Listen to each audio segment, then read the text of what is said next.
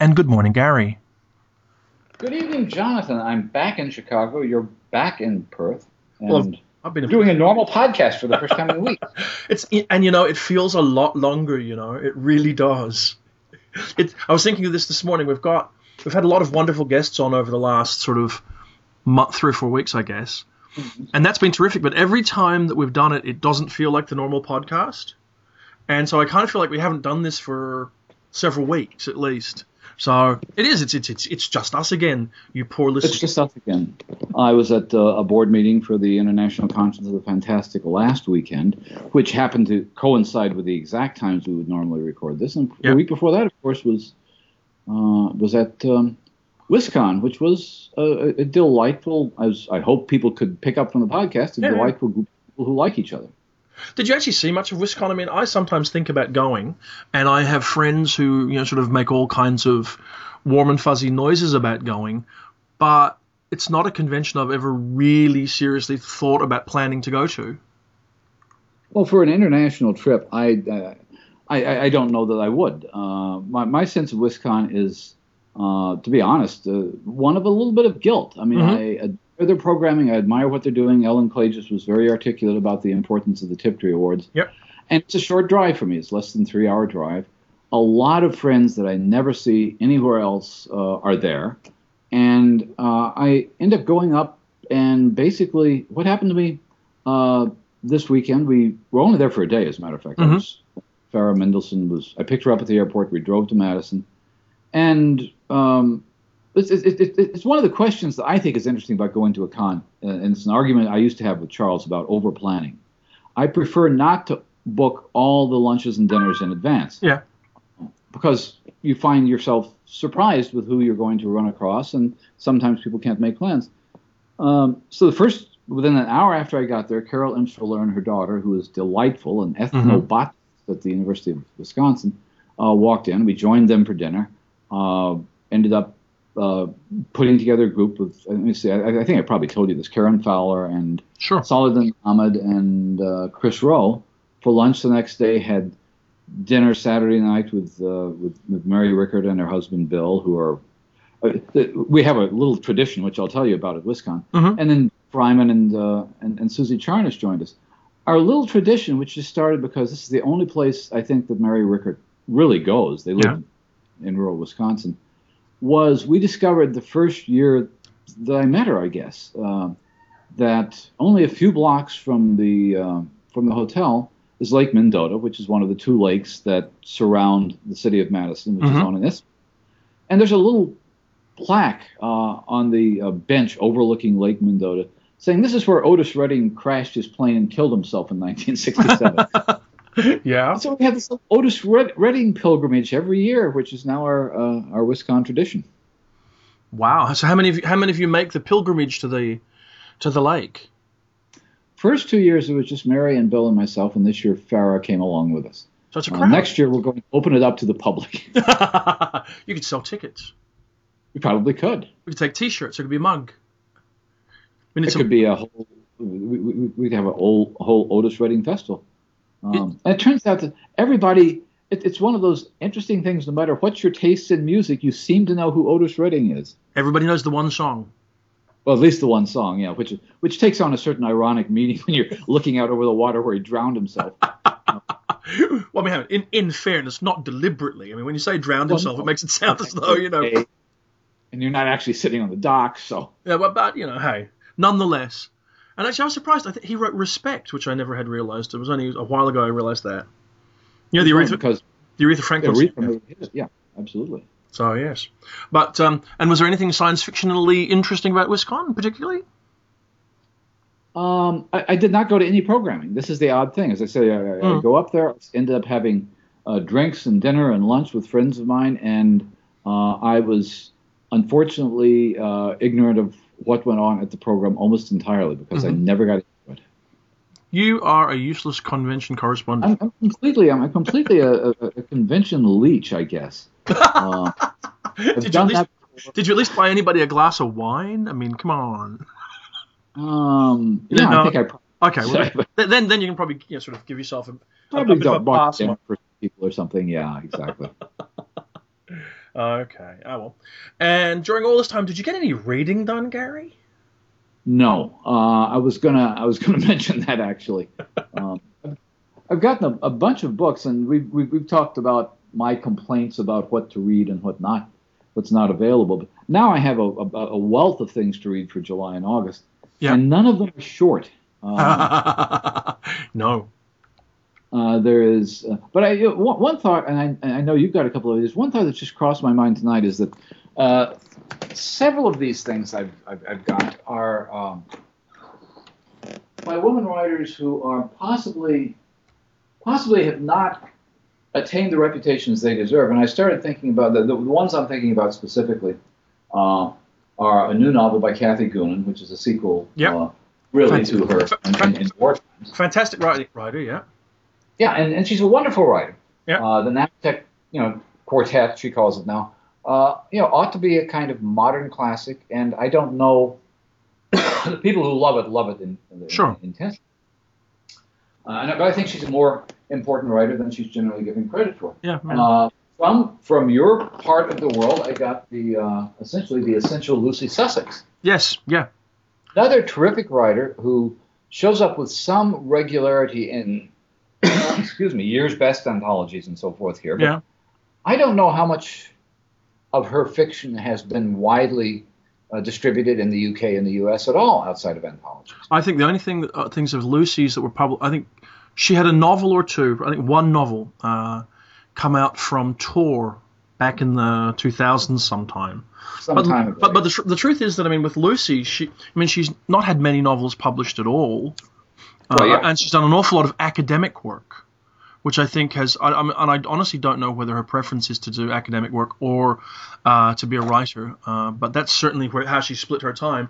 And a lot of the stuff she's not got done, or sort of a lot of the stuff that's not come out, is because she's, Uh-huh. she's been here. So, uh, and this is obviously, you know, an Australian publisher doing a best of to bring more t- attention to her work, which is, I think, an admirable thing to be doing.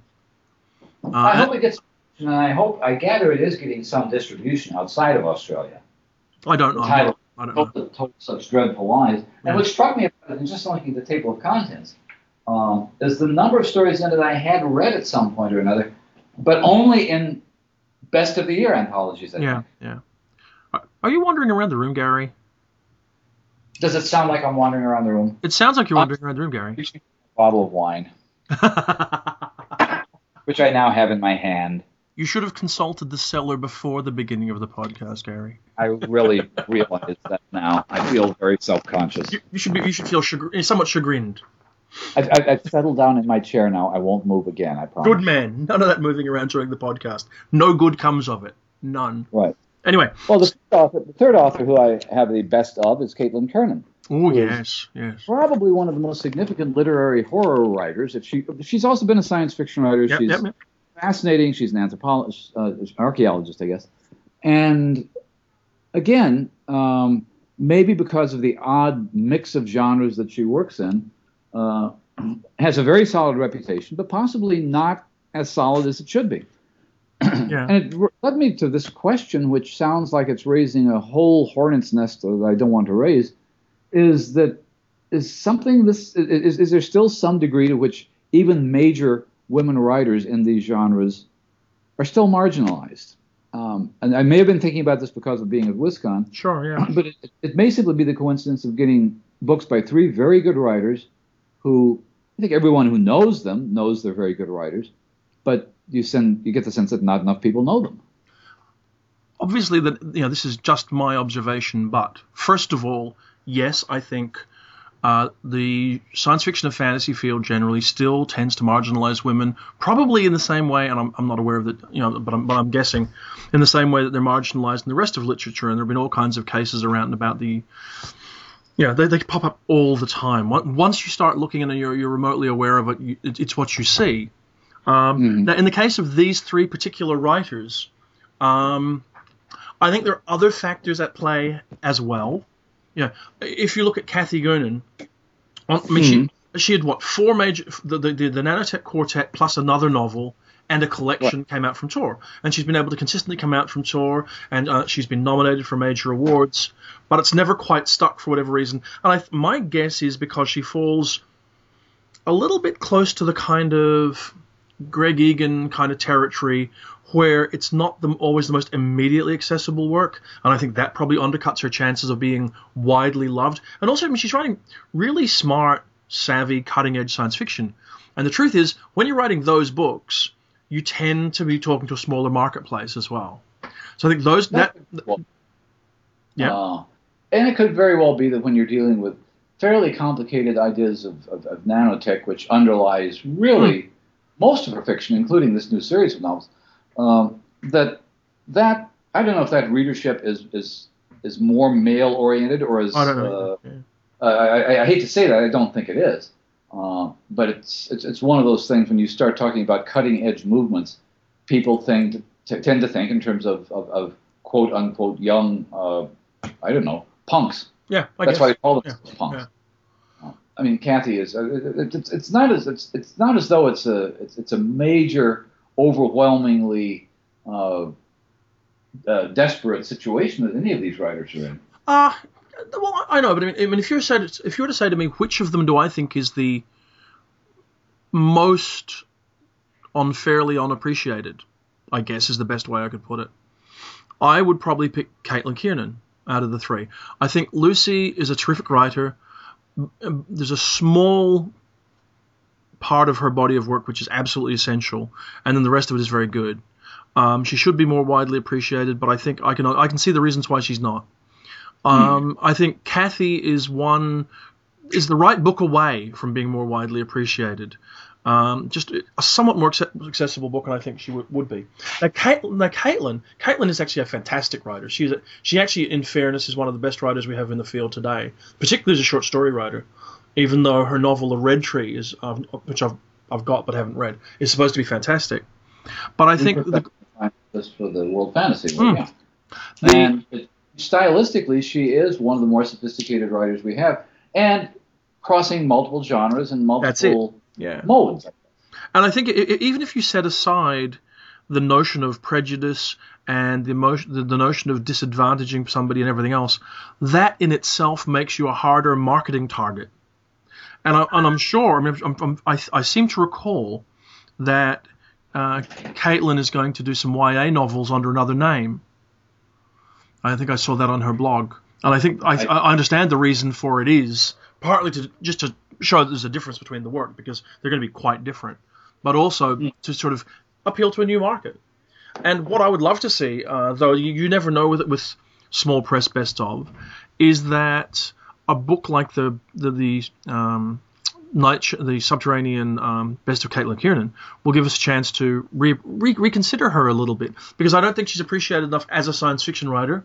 She is readily boxed as being a, a horror writer, and horror mm. itself is marginalized. I think you know we do. I mean, I tend to. I mean, it, just looking at my own prejudices as a reader, and I can't talk to anybody else's, just my own. When I think about horror, I kind of go, "Well, that's not for me. I'm not going to read it." Basically. And as much as anything, it's because what, what I associate horror with isn't, you know, classy, intelligent, well written fiction. It tends to be splatterpunk and a whole bunch of people publishing not particularly good work in fanzines for their own friends. Now, those things happen in science fiction and fantasy as well, but that's for, for some reason that's the characterization of horror I have. So it doesn't allow for the quality of work that you know, um, Caitlin Kiernan is doing. It doesn't have the quality of work that Laird Barron is doing, or any one of a number of people. I mean, one of the best sto- stories I've read this year actually is a, a nominally a horror novella, which is um, Peter Straub's story that's in Conjunctions. Ballad of San Ballad of mm, Ballad of Sandrine, which is fantastic. Great novella. So, I mean, it's really a fantasy story, um, or, yeah. or a metaphysical story in some ways. I think this is one part of the issue, and it's it's it's not a distinction I think, entirely between horror and science fiction, or between uh, uh, between the gender of writers. Yeah. Another issue is the issue of what we call literary quote whatever. Literary mm horror is a phrase that uh, that Peter Straub likes to use. He's done anthologies. He's promoted mm-hmm. it in the Library of America. He has clearly recognized people like Laird Barron and Caitlin sure. Kiernan and other writers. Um, but at the same time, the horror community, as you say, has this um, not very ambitious uh, component to it. Um, and, and, and, I think that possibly because of what happened in the 70s and because of the splatterpunk movement and because of the movies that people associated with, yeah. horror has never entirely escaped the pulp tradition as clearly as science fiction or fantasy seem to have. Yeah. No, I don't think it has, and I, I, I you know, I, I don't, I don't think we can entirely blame the participants within the horror community for this, but it does seem to be the case. I mean, there was a real flourishing, is my recollection, uh, back in the mid 1980s when Dell Abyss was launched. Mm-hmm. Um, and suddenly uh, Poppy Brite came along, Kathy Koja came along, and it looked like we were moving into this era where horror had this re- or this period where horror was taken very seriously. It was seen as really top-notch frontline work and then it just went off. I don't know whether it was because of the splatterpunk movement that came in behind it. I don't know if it's because ultimately that line closed when Jeanne Cavelos went on to do other things, or or what it was. But for some reason it did, and horror ever since. It's like every time you see or hear good horror in the circle that I'm in, and I'm sure you get a very different story from Ellen Datlow, but in the story in the sphere that I'm in, it the good horror is the exception, always you know, it's like, well, you know, I don't really like horror and it's all rubbishy splatterpunk, but I read this Laird Barron story that was really good. Mm-hmm. And if it's really good, I mean, this is in fact the marginalization, and and I don't equate them exactly, but the marginalization of women and the marginalization marginalization of horror, arguably have similar features because you know there's that whole thing. Well, you know, it would be better if it wasn't by a woman. You know, it, it was written by a woman, ergo, what makes it good isn't because it's by a woman. Uh, it's horror it happens to be good, ergo it's not really horror. What makes it good isn't because it's really, you know, that kind of thing. And I think that happens very much. I, th- I think it happens. I mean, we're, we're, of course eluding the entire issue of paranormal romance, which seems to have very uh, successful. I got a book in the mail, Gary. It made me unhappy. Oh, yeah, I did. I don't even, don't even want to name the book because I don't really want oh. to disadvantage the publisher or anything. But what made me unhappy about it is it's an urban fantasy book, and it, it's just my own prejudices. It's broken up into three sections: you know, paranormal romance, fantasy noir, and mythic fiction. Right? Um, mythic. Yeah, mythic fiction. It's the fiction on a smack. Honestly, mm. just just come on. It just sounds fey all by itself, doesn't it? And yet, really, I mean, to me, urban fantasy is what Terri Windling launched in the mid 1980s and was typified by Charles DeLint, Emma Bull, Ellen Kushner, uh, Pamela Dean, probably that whole. I mean, Steven Brust, that whole kind of group of people. True. Um, and to me, the paranormal romance crowd aren't urban fantasy at all. You know, Jim. You know, the, really. I mean, they're they're just a different thing to me. Um, and so this book kind of irked me. And this is actually a, a separate danger. And I know I'm ripping us off topic, and I, maybe we, we can go back if you think we should put this off for a minute. But it is this whole thing about doing um, historical books where you talk about movements and the evolution of things because every first of all everybody seems to have a slightly different there'll be a, simple, a simplified canonical version of events whatever it might be and then there will be hmm. whatever way people are trying to pull it right and I look, I mean, now if you talk to people, they, the, the tend, quite often there'll be a movement that'll say that stuff back then wasn't really urban fantasy. The stuff we're doing now with um, Charlaine Harris is really urban fantasy, you know, and that other stuff was something else, you know. And you're kind of going, yeah, you know. And I've had people tell me the only difference between urban fantasy and paranormal romance is that paranormal romance is about the romance and urban fantasy isn't. I'm going, yeah, I don't know about that either. And I mean, it's something we bumped into when we did steampunk, not steampunk, when we did uh, the new space opera. Uh, mm. What the actual story of it is, it's something that I'm wrestling with right now with cyberpunk the Cyberpunk book has given me horrible trouble, Gary. I'm so unhappy about it. I don't like the Cyberpunk book at all right now. I will when it's done, but I hate it. I ha- I'm so unhappy with that book, Gary. I considered giving the advance back. That's how unhappy I am with that book. Really? Oh, no, no, let's hmm? let's explore this a little bit. What, what what are the sources of your anxieties, Jonathan? Would you like to talk about it? well, okay. I'm, un- I'm unhappy with the Cyberpunk book because the narratives about the history of cyberpunk don't necessarily make a lot of sense to me.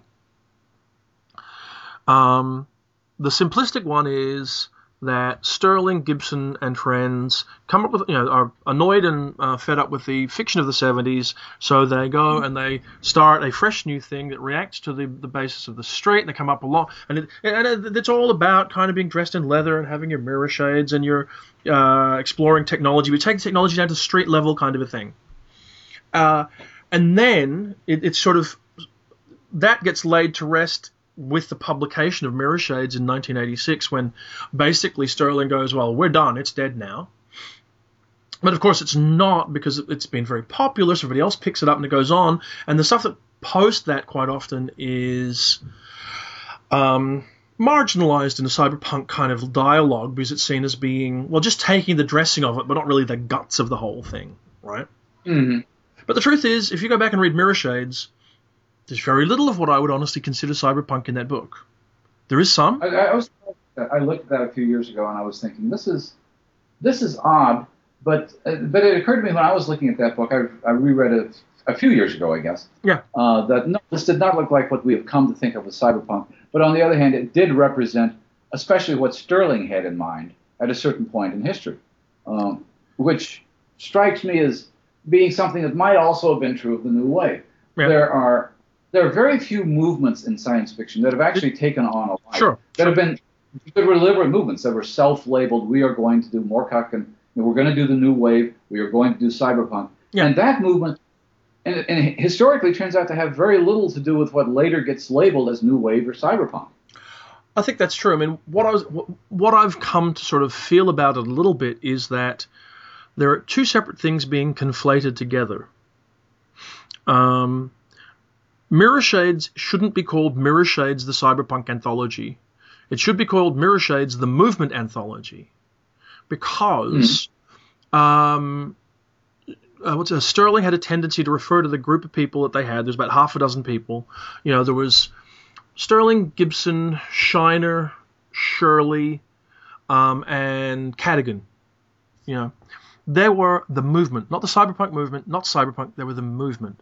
And if you go and if you look at the Mirror Shades as a movement anthology, it makes sense because mm-hmm. what it's about is about rejecting the flab and indulgence of some of the 70s fiction. I've seen somebody get, some people get really angry about the introduction to Mirror Shades because they say that Sterling by undercutting or dismissing the fiction of the 70s dismisses an awful lot of creativity of women, the move of feminism and science fiction.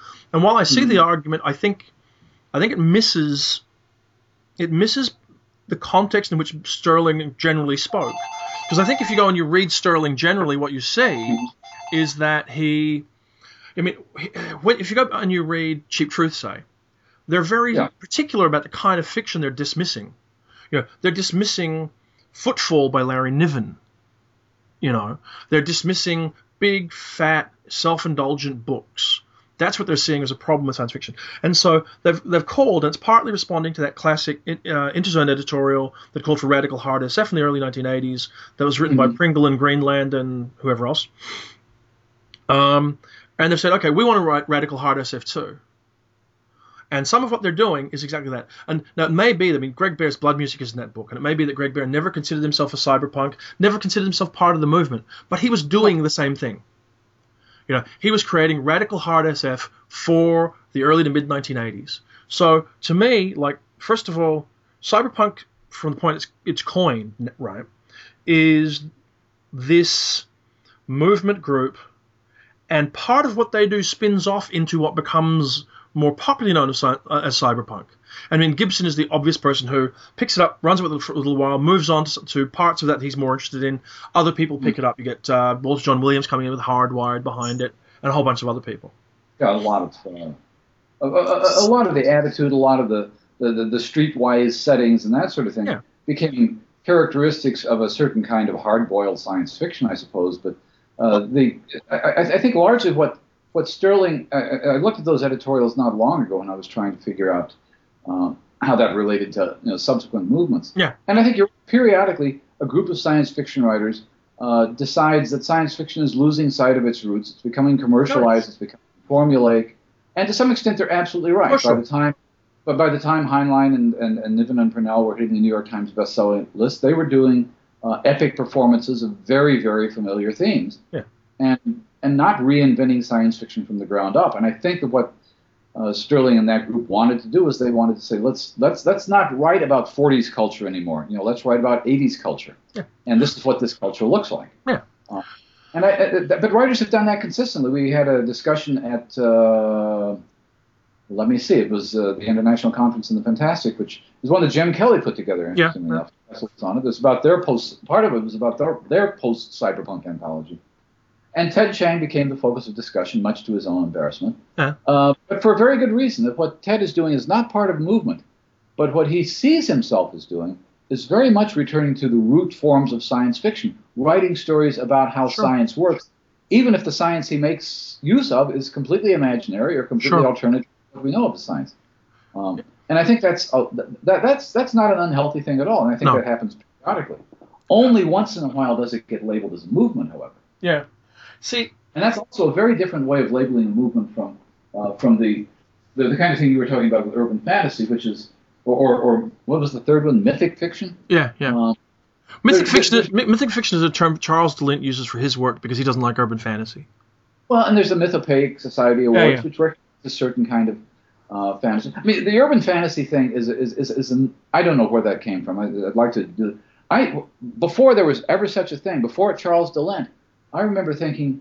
I remember people talking about uh, Charles Williams as being the urban fantasist among the Inklings because he set his stories in London rather than in some you know uh, secondary world. Fritz Leiber's like- Yeah, exactly. Yeah. Um, uh, so, so there was a, there was a lot of urban fantasy being written, uh, which seemed uh, relevant and radical. Now, now, now, now, what we're labeling urban fantasy, Charlaine Harris is in rural Louisiana, and and and, uh, Sure, sure. and Stephanie uh, in rural Washington. Why is that urban? I have no idea. Um, what I was going to say was though, I think that, and I really, you know, like if I was going to be a good diligent person, I'd do thousands of hours of research I don't have time to do. I have this feeling as well that the Kelly Kessel book, the uh, the post cyberpunk they did book, Rewired, uh, which in many ways is a very very good book and certainly well worth reading. Um, looks at the point where these things overlap as well because in some ways it's not post cyberpunk at all it is cyberpunk uh, and I think the key.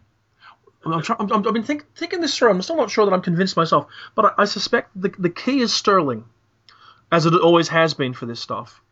And the key is that Sterling didn't write any cyberpunk at all, pretty much during the cyberpunk period. I mean, if the cyberpunk period is 1981 to about 1986 or seven, he, um, I, I would defy anybody to really look at a story of his and call it cyberpunk. I mean, you can look at the schismatrix stuff and say that it's movement, because it's certainly radical hard SF, mm. but it's not cyberpunk. Like, when he really starts to write cyberpunk, to my way of thinking, is when he starts to write stories like Bicycle Repairman, where the technology has been absorbed on the street and people are mm. using it the way they want to in a urban environment and all that kind of thing. It is urban science fiction, in fact. It's Um, urban science, and it has the sensibility we were talking about. But that sensibility also, and uh, at the time, uh, Sterling and Gibson were well recognizing that part of that sensibility, minus the science, was was very evident in Harlan Ellison stories in the '60s. Oh yes, yes.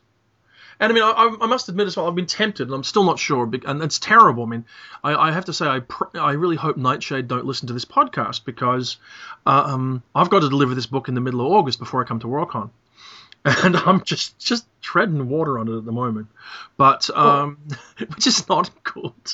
But Well, the problem uh, the problem with anything that's called a movement is that um, it it sounds as though by definition it's over. And what I think the argument between uh, the argument of Kessel and Kelly's anthology was essentially not that the movement is over and not that this is post cyberpunk, but that cyberpunk introduced a set of techniques and sensibilities and types of characters and so forth, which are now part of the fabric of science fiction oh, sure, sure, I think and it's, it's never gone away uh, in, in, in the same sense that uh, you know uh, well radical hard science fiction was which Paul McAuley I believe identified himself with has never gone away at all. Yeah.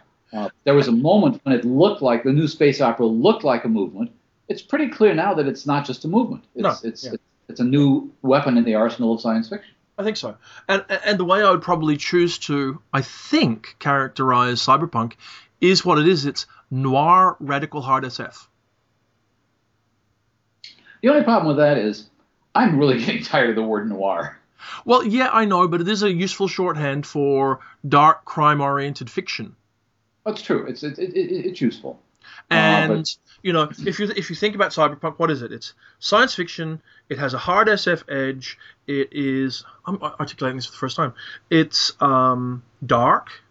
It tends to be you know that gritty kind of feel to it, that gritty urban city feel to it, very specifically, um, with industrial edge.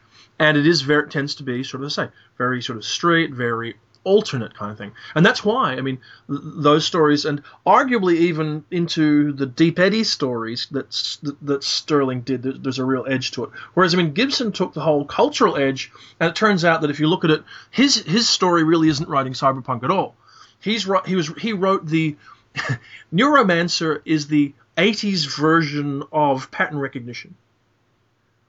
You know, interesting yeah, and, and well, I think I think it's a, an interesting reverse way of putting it because what it does is it, is it puts a different perspective on him. He's not the cyberpunk who stopped writing cyberpunk.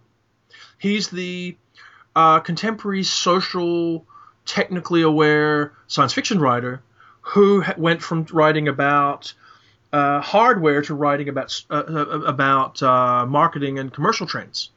Right. You know, and- He's interested in, in, in, in, Yeah. in extrapolating culture, but again, that is something which uh, I was looking. I was looking at the Space Merchants the other day. yeah, yeah, Is is, is there, there's there, there are a lot of science fictional trappings to it, and a lot of Fred Pohl's short fiction is consumerist satire, sometimes absurdist consumerist satire. Some of it satire barely works as science fiction, but it can be very funny. Yeah. Uh, yet he's still associated with the hard science fiction end of the spectrum because of later novels like you know Jem and Man Plus. sure, sure. Uh, which is what I which is what I mean when I say it's essentially a technique. I think there's also a literary history behind things like cyberpunk that uh, that get incorporated into the fiction that was new at the time. For example, when you mention the kind of the, when you mention noir, when you mention the hardboiled uh, sensibility of it, um, you or, or, the, or the morally and politically ambiguous Sure. uh, characters, no longer simple heroes. Well, I think part of what's going on is that we, we suddenly get a, a generation of writers who grew up reading more than astounding. We, we, we Yeah. had writers who were aware of James M. Cain or Jim Thompson or Raymond Chandler. Yeah. Uh, and some of that sensibility, which had worked its way into crime fiction, you know, decades earlier, is finally working its way into science fiction. Yes, yes. I mean, and to some degree, it had been there anyway, because I mean, you, you can't look back to the fiction of Bester and, and say that, that that wasn't there, and that was a point that's been made all along. Uh, and you certainly you see that point being made by Pat Cadigan in her Ultimate Cyberpunk no, uh, anthology, which is a terrible title for a book, but I mean, it picks up. Uh, Bester's Fondly Fahrenheit, maybe, if, if I remember correctly. It also picks up uh, Tiptree's the girl who was plugged in, um, as, as, as showing that there are these precursors to what we label as cyberpunk, you know. Um, and arguably, I mean, is Hannu Rajaniemi cyber, cyberpunk? Well, yeah, and, and, this raises also the question: Can you really say that there were no cyberpunk stories before the term? Can you really say that there were no new wave stories before the term? Of course, there were. Yeah. Um, we we finally found a place to sort of collect them and label them in a, a kind of common sensibility. But uh, you're you're absolutely right about Bester, or in terms of new wave stories. Who knows? Cordwainer Smith. I was uh, rereading some Avram Davidson stories the Right. other day. Uh, he's I, I, who knows what he is, but it certainly is. If he's part of a movement, it's a movement which you probably identified only within the last ten years or so. Yeah, yeah. And, and, and you know, I, I, I will be honest. I, I considered breaking the book up into three pieces. Um, basically, pre the movement uh, and the 1980s. Uh, the, you know, the evolution of, of basically a noir radical hard SF, starting through the 50s, 60s, and 70s, represented by a handful of stories. Then the movement, which would in itself be the radical hard SF thing, and allow for that divergence from what we call science fiction, and then a, a section I would actually call cyberpunk, which would start post Neuromancer, which would be that group of people who are writing fiction that was influenced by the movement and that became what we actually call cyberpunk now, I think. And I, I've been tempted to do that, but I'm, I'm not sure I will. I'm going back and forth. I, I am officially vacillating at the moment. Still. I, I, it's a fascinating question to uh, to grapple with if you don't have to do an anthology like I don't, um, because theoretically it's. Uh, I'm, I'm trying to think of some of these in, in, in maybe mainstream literature. There were there were a handful in the 20s and 30s of, of surrealist novels. Mhm. Uh, there's by Americans. There were uh, there, there was a Robert M. Coates novel. The the artist Giorgio de, de Chirico uh, wrote a novel, and they were they had very little impact in terms of fiction. But surrealism as a mode of writing has become fairly common since then. Mm-hmm. Uh, we recognize surrealism in writing now, but nobody necessarily worries, well, is this part of the surrealist movement or not? Uh, it's just one of a number of techniques that have been absorbed into the, uh, you know, in, Yeah. in, in, in toolbox, toolbox of writing science fiction Yeah. or fantasy. Well, of course, this is something you and I are going to have to talk about more, Gary, because of course I commissioned you, write the, you to write the introduction because I'm a big old coward. Yeah, and I'm really, really hesitating about that after this conversation. oh, it's it'll it'll be fun. I am I am actually doing reading for for the book as we speak. So, and I have contracted some stories, so we'll we'll we'll, we'll do that. Uh, and of course, th- this this. Sorry, what were you saying? Well, I mean, the thing is, it's um, a a part of the problem I have with, with any theme anthology, and this is, uh, it certainly includes all of Kessel and Kelly's anthologies, is that to some extent what you're doing is you're reaching out and trying to find the unexpected story and trying to broaden people's understanding of what this might have been. No, I'm not. Because doing a cyberpunk anthology, which is just these are all the classic cyberpunk stories, and everybody knows what they are. I don't understand the point of that. It's like a textbook for somebody who's never read anything about science fiction, uh, cyberpunk before. Yeah, So- I, I take your point. Is, but isn't part of the point though? Hang on, sorry. Isn't part of the point with this to actually codify it? And aren't those canonical works the ones you use to codify it? As long as they're not the only works in it. Well, no, they couldn't be. There aren't that many of them, Gary. In this case, at least. There's, there- okay, there's there's a difference between codifying it and preserving it in amber. well, And yes. Only, it- it- only the classic stories suggest that it's a it's a movement which is dead and over, and these are the these these are the ones we have in the glass cases on display, and please don't touch. Um, Yeah. That to me is a dead movement, and um, and if that's what cyberpunk is as a, as a movement, maybe it is dead. Well- I don't think of it as a movement. I think of it as something which is ongoing. well, I, I guess what I'd say is I think the movement is dead, but cyberpunk isn't. Okay.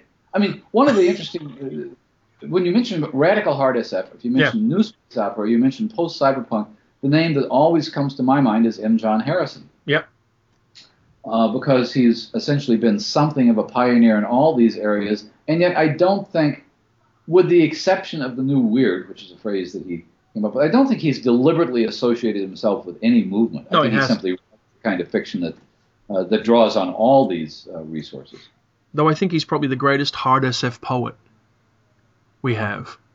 He is That the, very when it comes down to just the sheer poetry of writing the stuff that gives you sense of wonder, there's nothing like him. In fact, when I wrote the new space opera proposal, the, the book, the proposal that stole, that sold the book, I hmm. absolutely, totally, hundred percent cadged it all from stuff that he'd written about it, because he understands the poetry and the romance of it so beautifully. Absolutely, and he's a very, very articulate critic as well as a, uh, a novelist. But he also writes some of the meanest, least sympathetic main characters of any science fiction writer I can remember in the last 30 years. Oh, he's not sentimental as an artist at all. No, uh, and, and, and the thing that strikes me as being remarkable about that balance is to write with that flinty toughness and at the same time convey that poetry that you're describing. Mm-hmm. in, in the same narrative so that you have this disjuncture of, of, of affect. On, on the one hand, this is absolutely the kind of science, this is the kind of wonder I wanted when I started reading science fiction. Yeah. On the other hand, these are as far away from Heinlein heroes as you can get. Yeah, they are.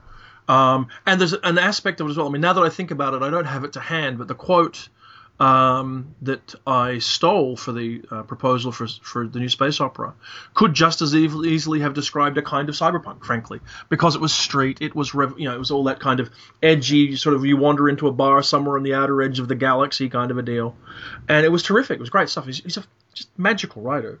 Um, well, here's a question yeah. to think about. Then could there have been a new space opera had there not been cyberpunk? Yeah. Uh, okay. the truth of it is, no. Well, okay. I think that really misapprehends the history of things. I Mhm. don't see the new space opera and cyberpunk as have having happened as having happened sequentially, even though we think of it that way.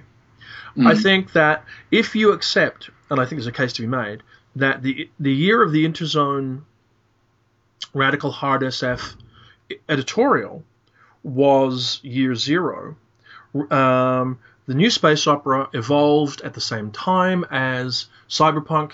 It was the British arm, essentially, of what happened.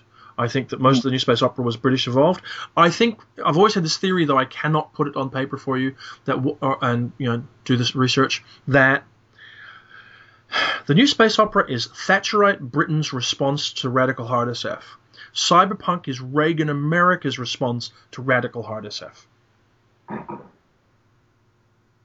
Mm, let me give some thought to that. Yeah, yeah. But, uh, mm, but but all that all the stuff that's the, the precursor of the new space opera and everything was happening at the same time. Go back to when the first Xeelee stories were published. Um, and that kind of you know, that, when McAuley was laying the groundwork for what he what he was doing, that happened back then too. It, it, it didn't happen. It wasn't like sort of we got to the end of this the cyberpunk period in about 1990 or 1992 or whatever, and then nice and neatly along comes New Space Opera. And I know you're not oh. suggesting that for a second, but that yeah, and I realize that there's then a crossover, of course, because what happens is again, if you accept that you've got the movement happening in the American Midwest or wherever it was, I mean, Sterling was in Texas and wherever else and you've got a bunch of uh, writers in the UK. Of course, once they start publishing, they start cross pollinating, and so it becomes less precise. But I, st- I, still think that's the evolution. I think. I think you're right, and, and I suppose it was uh, disingenuous to, to, to ask that question in a chronological sense, because in a sense, in a sense, you've said what I would have said, which is that the sensibility that informed cyberpunk also informed that, and without that sensibility, you might not have had either. Mm. And still would argue that that sensibility comes from a wide variety of cultural and political awareness that moved outside the science fiction field. And I think this is one of the healthy things. It's healthy when it happens in science fiction or fantasy or horror. When you do get you, you do get a group of writers who have who have read more widely than the canonical uh, uh, mm. you know history of science fiction. Um, when you because there was a generation of writers who mostly grew up reading and writing in response to astounding and to some mm-hmm. extent galaxy. And, and, but basically, science fiction in the 40s was kind of the core thing you responded to.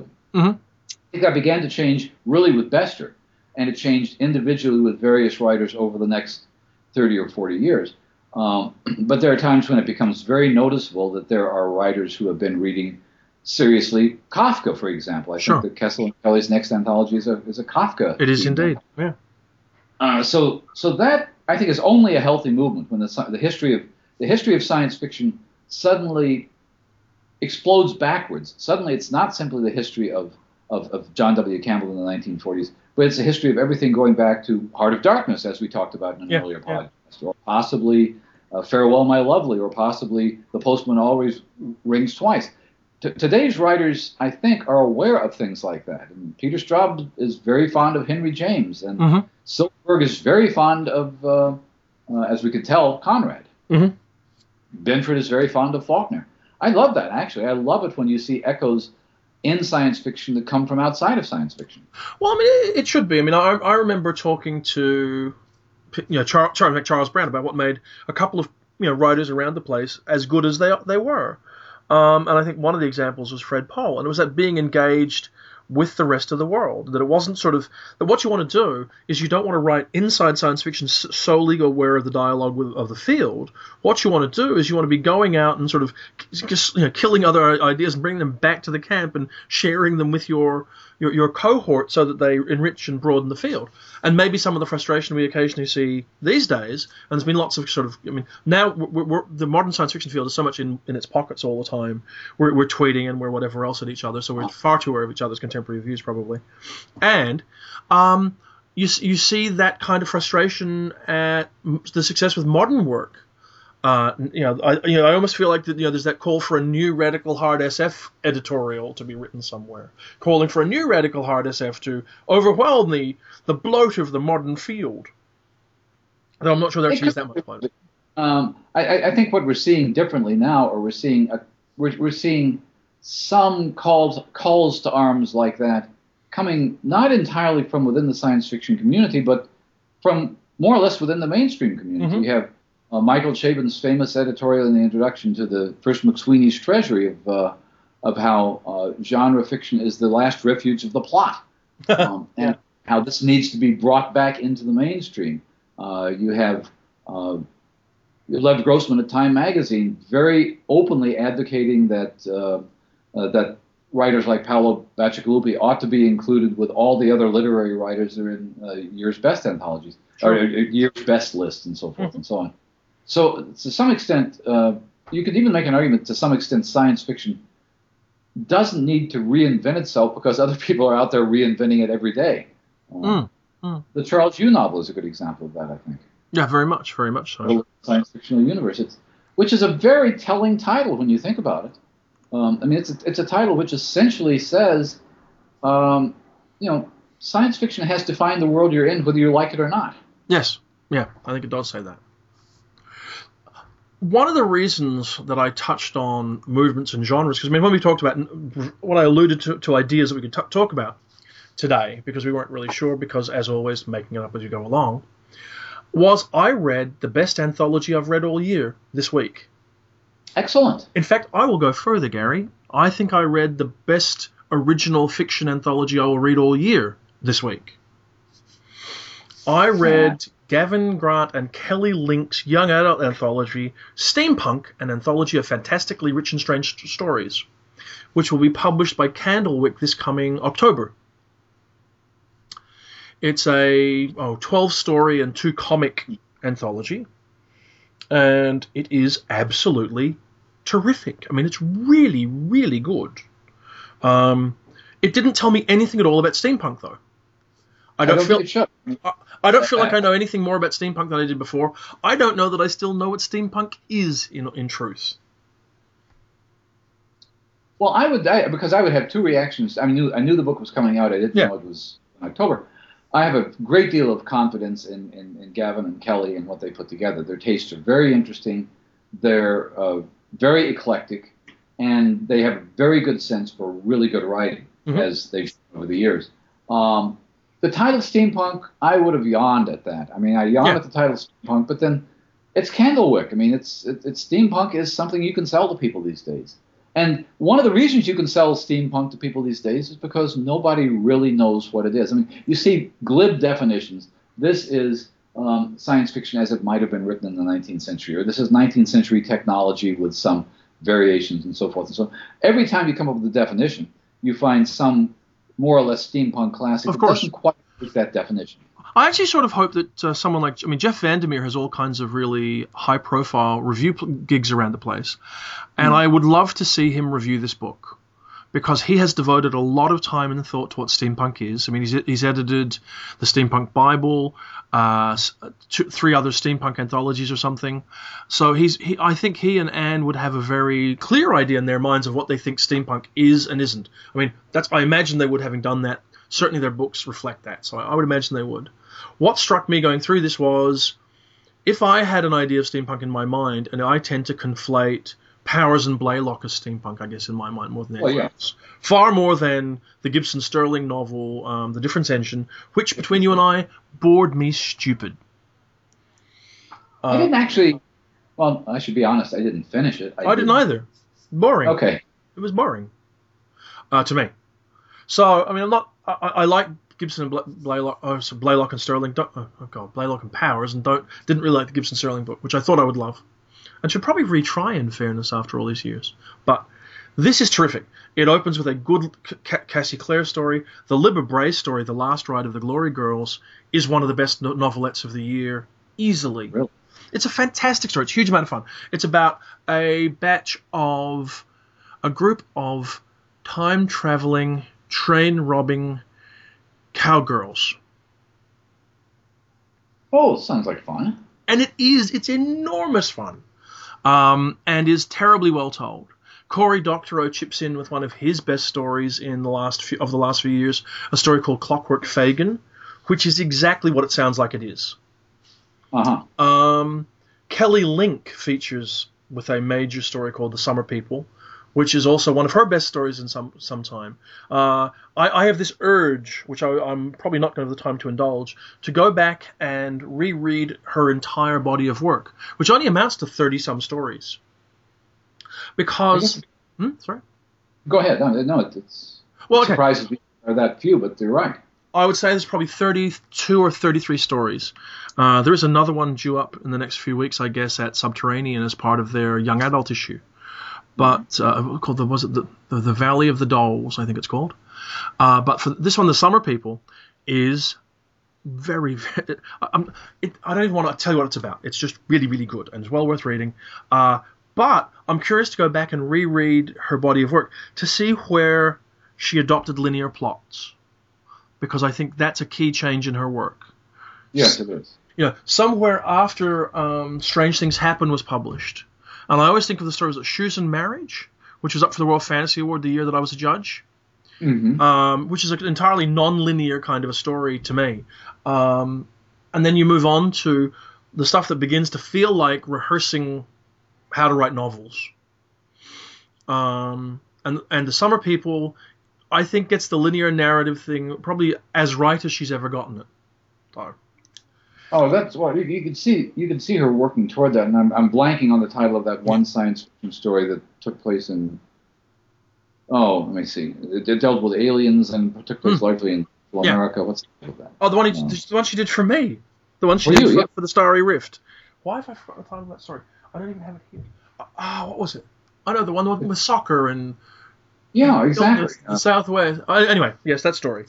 It, it- it was it- that was the first one that struck me as being having as having clearly linear plotting Yeah, yeah. um, and, and a kind of uh, sort of f- sense of familiarity about it. But you mentioned something about the steampunk anthology that I had not thought about when you mentioned how much fun the stories were. Mm. That probably is the one thing I would expect from steampunk. I would expect Yeah. to have fun story like that. Yeah. I don't know if I want to see grim steampunk noir. Yeah. Um, I enjoyed a lot the stories that uh, Eileen Gunn and Michael Swanwick have been doing. together. Yes. This book And they're clearly having enormous Yes. amounts of fun. this book confronts dark issues but is not bleak. You know, Mhm. Chris, Christopher Rowe delivers the story that you'd hope he would have followed the voluntary state up with. Oh, wonderful. A story called Nowhere Fast. Um, and uh, Tobin Anderson, you know, M.T. Anderson, has a fantastic uh, Roman punk kind of a story, actually. Hmm. And the surprise of the book, I mean, a book. Uh, there's a guy I'd never heard of this writer before in my life. Uh, there's a New Zealand-based comics artist, a guy called Dylan Horrocks, who's written heard me either, never re- heard of him. And oh my god, he must write for me all the time from now on. He's written this novelette called Steam Girl, and it's about a strange, odd young girl who shows up at a school and befriends a nerd there, and how she starts telling him the stories of the adventures of Steam Girl, and she's got this all this written out, kind of really kind of rich, vivid, uh, almost Burroughsian kind of world invented for this girl, or she has. And then be- becomes a question of, of identity and what's real and what isn't. It's fantastic stuff. It's great. You know, if I had, if, if I could send it to you, I'd send it to you now, um, which I can't, uh, unfortunately, because it was a, a, a stupid Right. NetGalley arc, which I can't share. Stupid NetGalley. But Yeah, a by all fantastic. means, to see a review. Uh, One other question, yeah. quickly about the the, the uh, Kelly Link story. The title is "The Summer People." yes. I wonder if that's in, because one of the most ominous of Shirley Jackson's stories is called "The Summer People." Then I'm Mm. sure it's a, a, a, an homage or a connection or whatever. I'm sure it is. Some kind of effort because Kelly would not, I don't think, imitates, but but but the feeling of that Shirley Jackson story is very distinctive and in some ways very Kelly-like. Um, I will have to go. I, I assume it's in the Library of America Shirley Jackson collection. I hope it is. I shall go I and have have a look. I have a copy somewhere as well. Um, in fact, it's probably right there. Actually, if I were to get up and walk around the way you did when you were getting your bottle of wine, Gary, I could go and check. But I actually think I put it in the main collection in the other room. So Oh, okay. Well, that's fine. that doesn't matter. I shall. Have, I shall look for it though. It simply deals with summer people, people who the summer people are people who live at a New England resort in the summer, and places like Mount Desert Island in Maine are familiar with the huge population increase over the summer. Mm. And um, some of the summer people, a, a, family or a couple, I, I can't remember if it's a couple or a family, decide they're going to stay on. Yep. And it, it, and that's basically the situation of the story. But like Shirley Jackson does so well, she begins to make it really clear that this is not a good idea Yeah. without being very explicit about it. I, I will say the thing that surprised me. I, I, I think I hold anthologists to different standards than some of the people that I read reviews by, hmm or not different standards, different criteria. I think because I was never disappointed by the fact that I didn't think steampunk was particularly steampunk at times. Uh, I was so delighted that it was a rewarding book to read that I didn't care, you know. hmm Uh, and I think that's more my feeling about this. It's even my feeling about the cyberpunk book to some degree. Yes, I want to get the history of it down there, but I'm far more interested in getting a book that's worth reading together. Um, I think I we get worry too much about this um, taxonomy.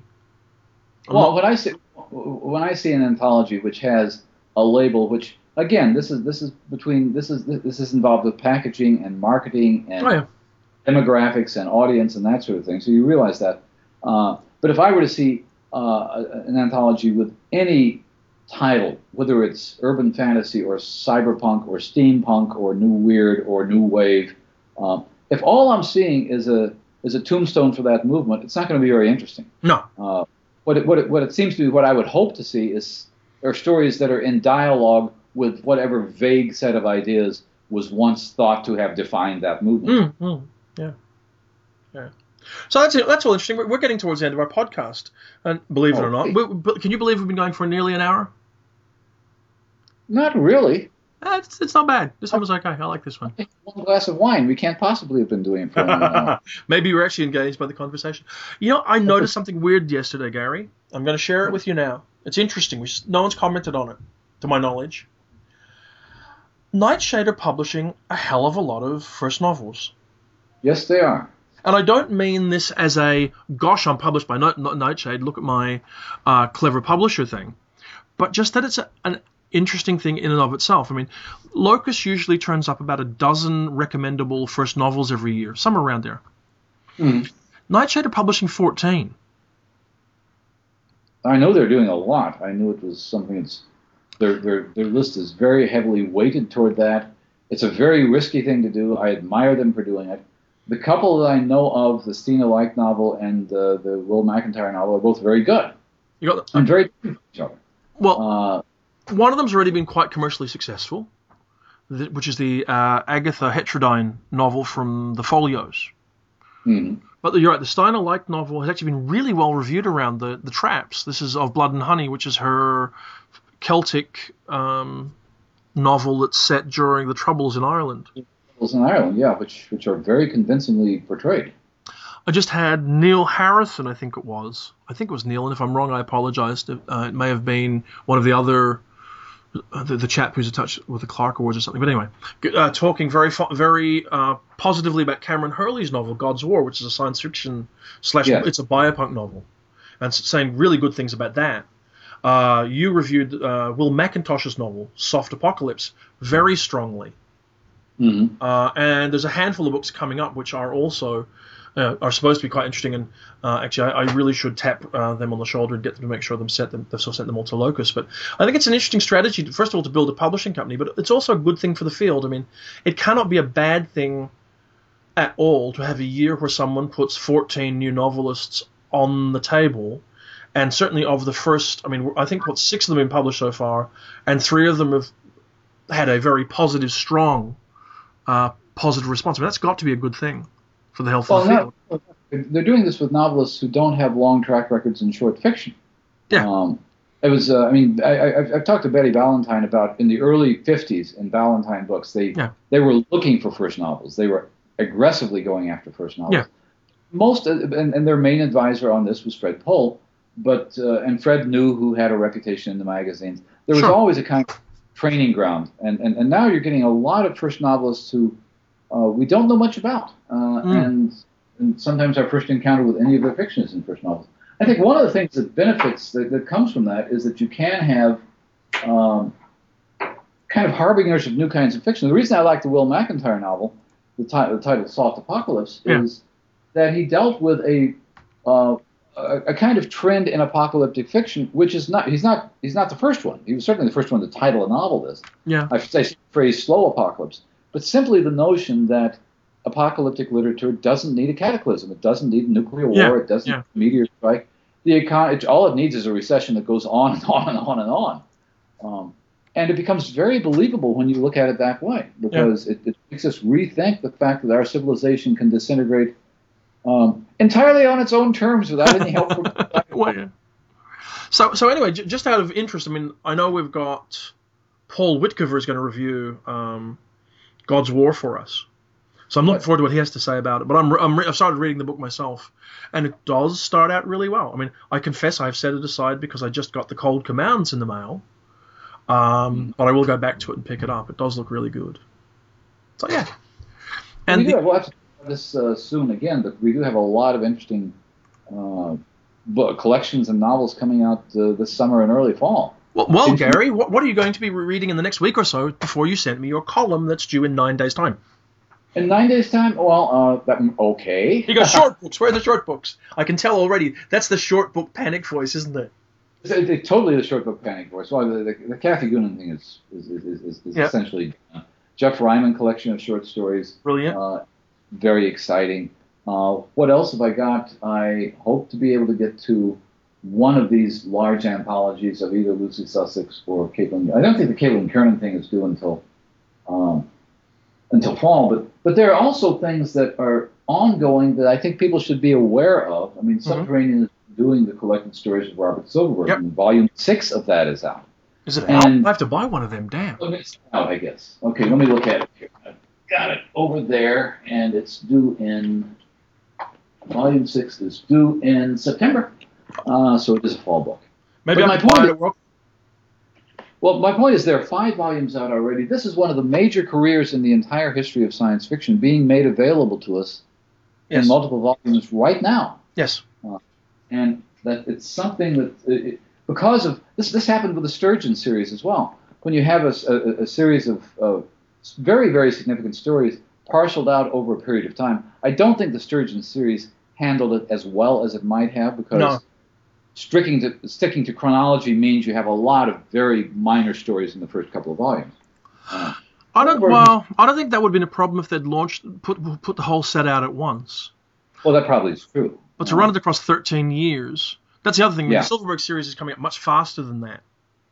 It's coming out much faster than that, and it's, um, to be honest, in some ways, a much more interesting career. Yeah. Silverberg, to me, has one of the most interesting careers in the entire history of the field, Yeah. and certainly one of the most professional writers the field has ever produced. So he's never produced, uh, even he would probably disagree with this, he's never produced a bad story for what it was at the time he was selling it.